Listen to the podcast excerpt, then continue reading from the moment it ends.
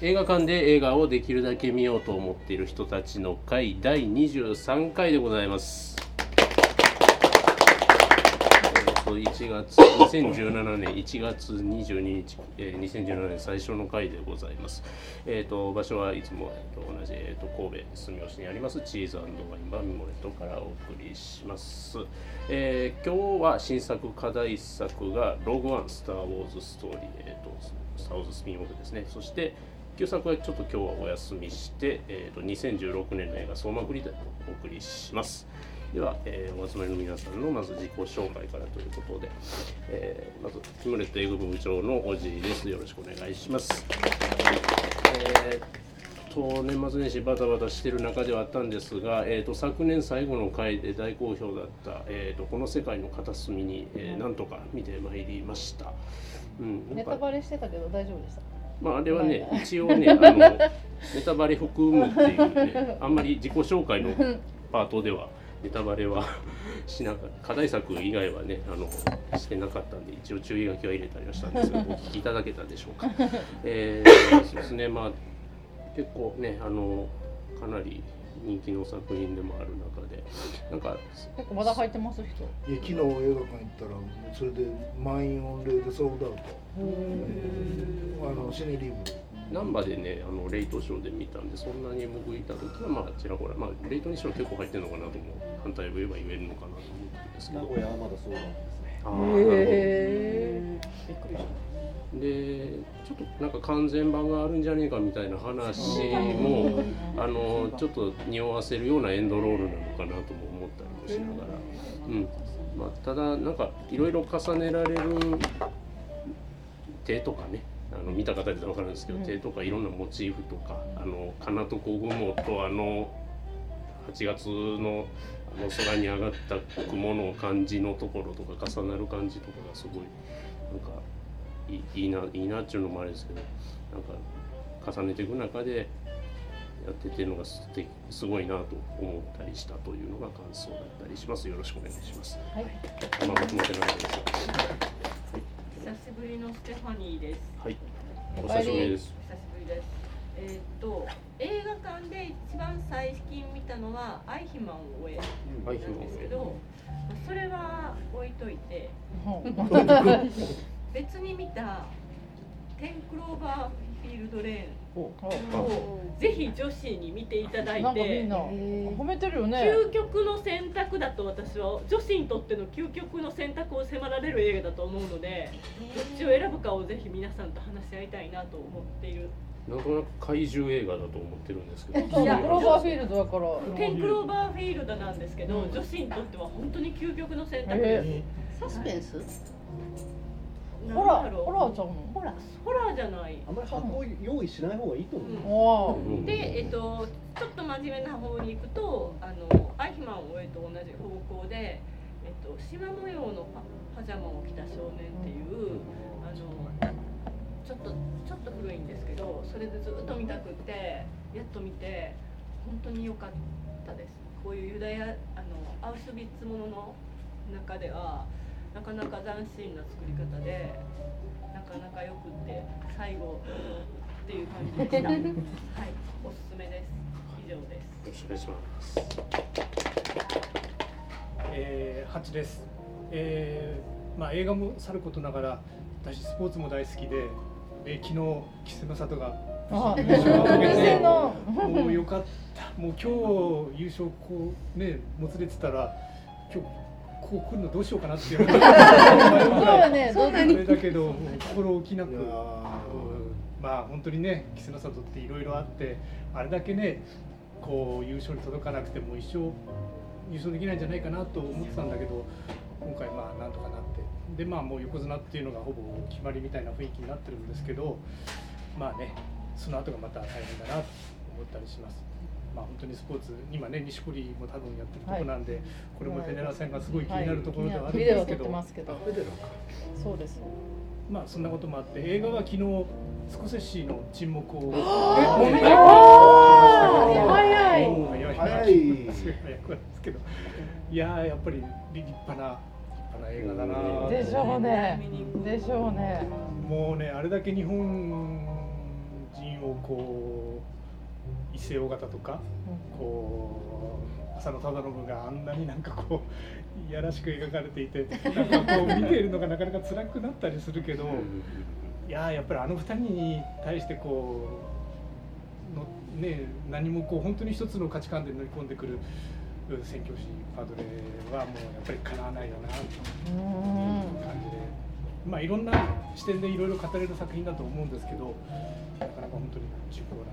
久保塚君はやっぱりすごかったですか？窪塚がまたなんかいやらしい。定まらないとそいううか。かそういう役好きよね、はい。以上です。よろしくお願いします。はい、えー、ゆうくんです。ちょっと今日メガネをかけているんですが、ちょっとあの流行性結膜炎になりまして、はい、あの目が真っ赤になってます。で、ちょっと触触るとちょっと危ないので、はい、ちょっとあのこんな感じになってます。ちょっと冬なんで手洗いうがいみんな気をつけてください。ということで、でちょっと映画なんですけどちょっと見れてなくて、ちょっと代わりにドラマの話をはいしようかと思いまして、まあ新しいドラマというか。うちちょっとテレビを買ってなくて TVer で見てるんでちょっと見見れるドラマがかなり限られるんですけど「逃げ恥」をちょっとずっと見てて、うんその後にの枠らしいんですけど「カルテット」っていう映画があって、えー、高橋一生と、えー、松坂子うんとあと2人4人で、えーバイオリンとチェロとチェロとコントラバスかの奏者がこうカラオケ屋でこう偶然会ってじゃあ楽団やろうぜって言って、えーその中の一人に、えー有名な楽団の指揮者の息子さんがいてベストあるから言ってみんなで行って集まって音楽をやるっていう話ではあるんですが、うん。サスペンえ？スペース。スって言ってあラブコメじゃない。ラブコメじゃなくてサスペンス、であの一人一人こうあの結構、えーこう自己陶酔した感じのキャラ造形で主人公の女の子、まあ、いるんですけど野呂野呂さん野呂さん野呂さん。ちょっと名前忘れてしまったんですけどこの子がまあちょっと一人一人一人ちょっとちょっと外れてるかな。ストリートでこうあのチェロ弾いて稼いでた子。でそれだけちょっと目を受けていってるみたいな形なんですけどその人だけこうちょっと抜けてるけど他はそういうキャラでで高橋一緒も「シン・ゴジラ」の後なんでちょっと面白いキャラというか、えーなんかプリンを食べられて切れるとか、うん。そういう小さいいずれこざでこうごちゃごちゃする役をやっていてで全体としてこう結構90年代前半みたいなドラマっぽい空気感の中で今やるの何をやるのかなっていう感じがあって面白いです。以上です。よろしくお願いします高橋一生君、シン・ゴジラ以降のね、あの同じお仕事も出てますし、はいこれから見ものお願いします。はい。えー二階堂です。えーお久しぶりです。お久しぶりですえーと今年はですね、えーと映画館では今のところ9本。えーと何よりですね、1月3日にえ今年初のスクリーンが、えーアランドロンと出会えたという。あの若者のすべてビスコンティの生誕あ40周生誕110年公開40周年かなんかで、えっと、デジタル修復したの3つやるんですよ。若者のすべてと、えー郵便配達はニロベルを鳴らすと、えっとなんかな、えー第第一の方がなんとかっていうのはやるんですがそのうちの2本はとりあえず見ました、えー、すごかったなというところです。えっ、とうん仕事の関係でですね東京にえー、3泊4日で泊まらなきゃいけなくてその時に神保町に泊まったんですけどそうするとすぐ新宿の角川シネマ館というところが地下鉄で2区か3区で行けるんですけどそうするともう、あのー溝口健二増村康夫特集をたりとか、えー田中絹代の神保町の名画座みたいなところなんですけどそこで田中絹代の、えー日本で、えー本格的陶器初というマダムと女房のも見ますし、まあ、やっぱり東京ってすげえ街だなと思って1月を迎えたというような風です。よろしくお願いします。えーとあの今の二階堂の連れのしめじでございます。お久しぶりでございます。お久しぶりですで今の話と続けて東京で見たこう映画というのが、もうちょっと詳しく申しますと「そのマダムと女房」っていう日本初の田中絹代さん主演の陶器の映画なんですけど田中絹代が可愛いんですロリっぽいんです。ふわっとして。であと、まあ、それ主人公がちょっと売り売り出しかけの小説家でで若くて可愛い田中絹代の奥さんとそのお隣に住んでるちょっと色っぽいなんかマダムとちょっとこうなんかラブコメみたいな感じでふわふわっとっていうそれだけの話なんですけどやっぱり撮り方が今のなんかあのちょっとエロいこうアニメみたいなのと一緒でこうなんかチラリズムみたいなのをすでにこう撮り方があるんですよ。なんかうまく言えないんですけどすごいもうこの時代からあるんだなっていうのとあともう一つそのえー、とその角川シネマかな？これカラカゼ野郎あの角川シナガでカラ風野郎というのを見たんですけどこれが三島由紀夫主演のアクション映画なんですよ。アクション映画ョン映画ですよ。で三島由紀夫があのまあ黒っぽい主演してるんですよ。で、まあ言ったらなんですけど、まあ今で言うと長渕剛みたいな紛争のこう革ジャンを格好してやたら脱ぐんですよ。なんかここ脱がんでもええでしょみたいなところでやたら裸になるんですよ。でなんかこう見せたくて仕方がないそうそういう感じなんです。でなんかえーなんかいやそれなりに増村康造なんで面白いんですよ。でもなんか最後に見に見終わってからなんかこうちょっといや面白いんだけどちょっと珍妙なもん見ちゃったんですよあとあの三島由紀夫は目がすごい綺麗でした。すごい茶色くって澄んだ目をしてました。カラーですか？カラーです。おえーなのでちょっとなんかあのもしご興味があれば一度なんかこの気持ちを味わっていただきたいと思います。ソフト化はされてるソフト化はされてますまあこんなところで今年もよろしくお願いします。よろしくお願いしますあえー、そうですあのー、今年見たいうか最近見た映画「マイルス」あ見たマイルスアヘッド。であと昨日、えーで「ヒトラーの忘れ物」でマイルスはまあまあマイルスなんですけどね。まあ面白いすごくいい映画やったし。でもあの「ヒトラーの忘れ物」っていうのは結構重い映画なんやけど映画としてはねそんなストーリーの展開とかそういうのなくてただその題材がすごく重くてあのーデンマークが舞台なんですけどねあの戦争が終わって少年兵たちがその海岸に200万個ぐらいのそのドイツが地雷を埋めていった。でそれを子供たちがこう探りながらその結局そのデンマークの軍隊がお前たちのナチが残していったもんやからお前たちが勝利しろっていうことで。で誤爆でどんどん死んでいく子がたちがいっぱいおってそれでもうちょっとすごく重い映画やったけどまああのーまあ見終わったとドヨンとして。でまあそんな映画でまああれは映画は面白い映画とも言えないんですけどね。すごくこうなんか突きつけられたなっていう感じであのーあといつもの韓国映画。あ出た。韓国映画ニュース。えーっとかニュースじゃなくて、えーちょっと見た映画韓国映画一本に、まあ、23分でちょっと紹介だけしておきたいなっていうの何しようかなと思ってさっきまで悩んどってね、えードキュメンタリー映画で「あのうす牛の鈴音」っていう映画があったんですけど牛の鈴音ってあのここにいわゆるカウベル。である老人あの80ぐらいのお年寄りとであの年老いたその農夫なんですけどね。年老いたその牛が普通大体牛って1 5 6年しか生きないけど40年生きてる牛、でおじいさんとずっと2人でその牛と 2, つあの2人っていうかあの30年一緒に、でおじいさんはずっともうその牛をまあ結局ねもう農具なんですね。結局その労働力なんですよ。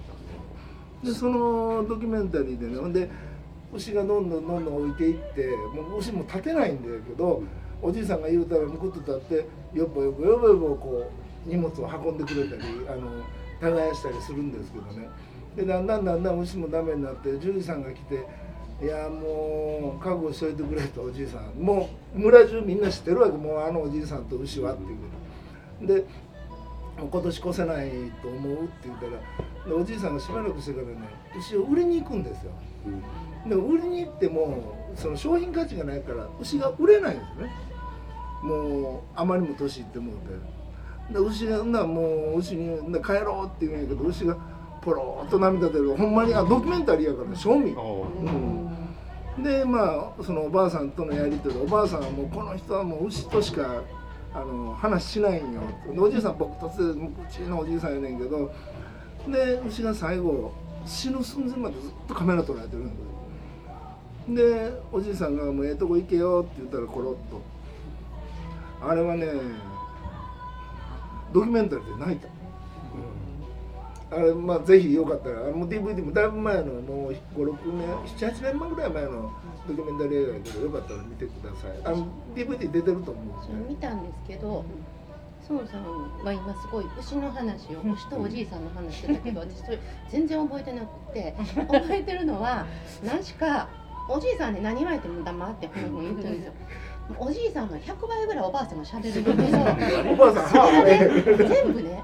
100, 100倍喋ってるうちの9 100のうち90ぐらいはおじいさんへの罵りなんですよ。へずっとなんかもう私ばっかりこんな苦労してこの人はほんまにどうのこうのでとか若い時はこんなであんなでとかもうとにかくおじいさんに対する愚痴とか文句とか不満とかそれだけを延々ほんまに嫌いなんかと思うぐらい。言っててでもキラキラ笑いながら言うんやけどいねやもうなんかすごい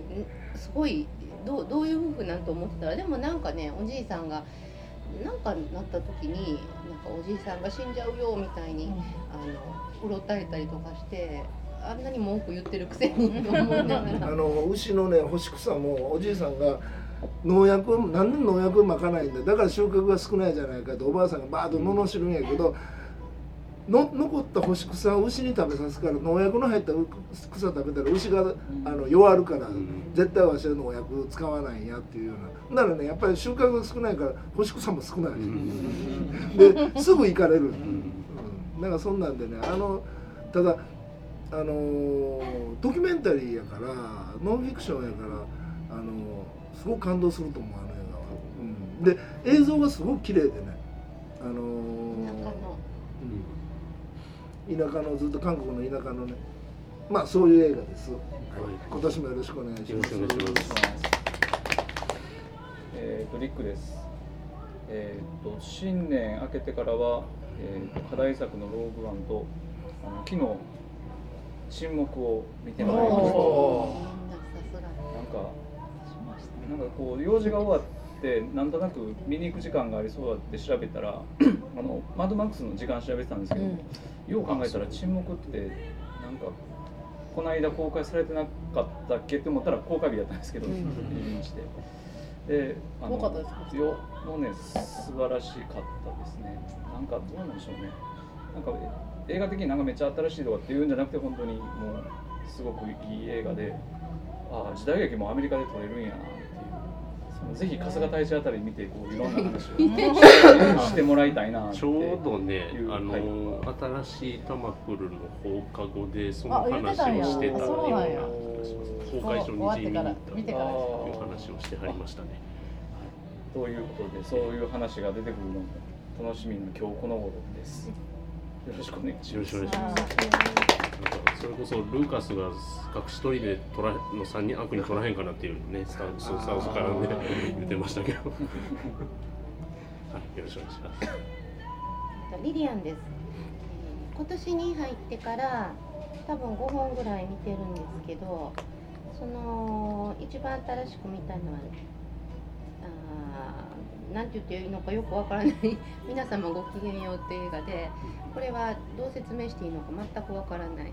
えー説明していいのかわからないけど種類も全然違うけどなんかこ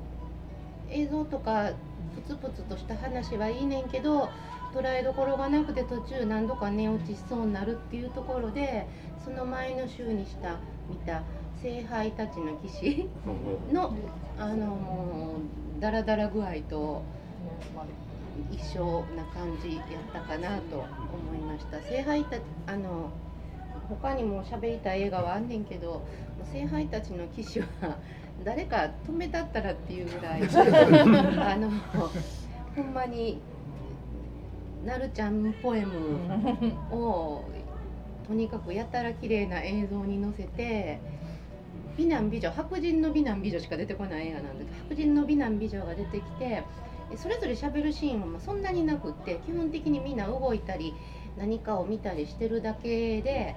でナレーションがボソボソとそれもなんかこう思わせぶりなよくわからないポエムなナレーションが流れてこれほんまにほんまにポエムやねんけどみんななんかこうテレンス・マリック難解なとか言ってるから誰も言わへんけどなんかもうこれって綺麗なだけの安っぽいポエムなんちゃうな。で次回作の予告編がまたこの前映画館に行ったらもうやってて。えテレンス・マリックの、え。でそれはねさらになんかもうあのねツリー・オブ・ライフの後半の一番なんかほらガーッとこう宇宙誕生みたいな。うんうんあれだけみたいな感じのそう。映画がねもう最悪。最悪やけど見に行くでそこにまたなんかあのポエムのナレーションが多分あの上にかぶさると思うんやけどもうほんまやめて拷問やのポエムずっとななるちゃんのポエム聞かされるのと思いながら多分次もまだあのどこまで行くのか確かめないでいられないと思って見に行ってしまう。あの皆さんなんか退屈したくなったら行ってみてください いや綺麗綺麗であのいい家では見られへんもんな。そう。テレンス・マリックもでもなんかテレンス・マリック退屈やとかネタとか言ったらなんかもう映画でわからないすごいガサツものみたいに思われそうで言いにくいねんけど。まあはい。以上です、ね、よろしく。今年もよろしくお願いします。はい、ミモレットののんちゃんです。今日ちゃんと正式名称で言ってきました。えっとまた新しいね年が始まって、また皆さんまた1年間いい映画を見たいなと思ってます。よろしくお願いします。はい。で私も5、6本を見てるんですけど、最近なんかあの新海地ちょっとよく行くので、あの 2, 号2番館に結構よく行くんですけど、で見見忘れてた見れなかった X メンアポカリプス？あアポカリプスですあれは、とはい。とアポカリプトではありません。とスーサイドスクワットとかを一緒に見たりしてまあでもどっちがどっちかもわけわからへん。よよりにもよってというか。感じになったりそのなんかでもアメコミ2本立てみたいな、ほら2番館はやっぱりこう2本立ての妙っていうのがあるので、マーベルまあ、そういうそうそうそうなんですよ。ででも私はなんか X メンの方が好きだったんですけどね、スーサイドスクワットはほんまになんか予告編だけやったなって思ったりもしました。がで一番言いたいトピックとしてはあれですね。あの 4DX の、あのーえーモノクロマッドマックス。フューリーロード。最高 で今までズートピアが一番 4DX を見た中ですごい 4DX をうまく使ってていいなと思ってたんですけどやっぱりマットマックスはまあもちろん皆さん見てらっしゃると思うんですけどずっと動いてるじゃないですか。もう 4DX のための映画と言ってもいいしでモノクロなんですけどやっぱりみんな皆さん多分見れ見られてるでしょ。見てるからすごいこう脳内保管もめっちゃされるっていうかモノクロやねんけどあの色も思い出せるし はいそして 4DX のいろんな仕掛けがすっごいうまく使われててちょっと感動した。水はやっぱ結構出る水はめ今までの中で一番水出てて。それとあのほらピュッなんか前のその最初のカラーの 4DX の時なんかほら唾をかきかけられる時に水がピャッと出るっていうのがなかったのああれ演出も変わった。じゃあ。見ました？4DX いや 4DX 見てなんかそんな話をネットで見たから楽しみにしてたのに唾がかからなかった。なんかすごいた楽しみにしてたけどかかんなかったけど。いやーでもいやー。でもなんかそういう驚きの体験をしたいと思ってたんですけどなかったんですでもいや一回見てる人もまあ、あのマッドマックスが嫌いっていう人は知らないですけど、好きな人はやっぱ 4DX モノクローム。ぜひ。神戸が27日までですそう結構ね短いバージョンみたいやからだからもうちょっともう無理してでも行ったらちょっとびっ今までじゃない演出もあったりして 4DX としてはこれ初めてみたいな。あまり言ったらあのネタバレになるんでもうそれをぜひ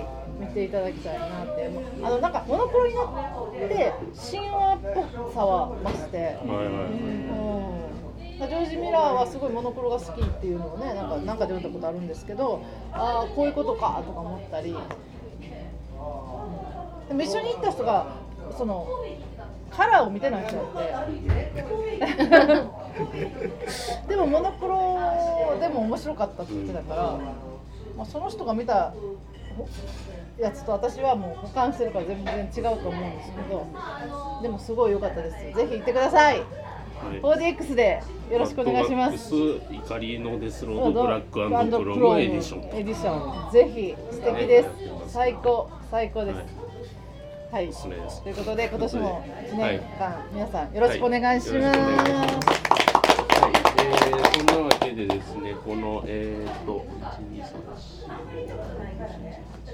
4、10人で、えーお送りをさせていただきます。まずは、えー、とローグワン語っていきます。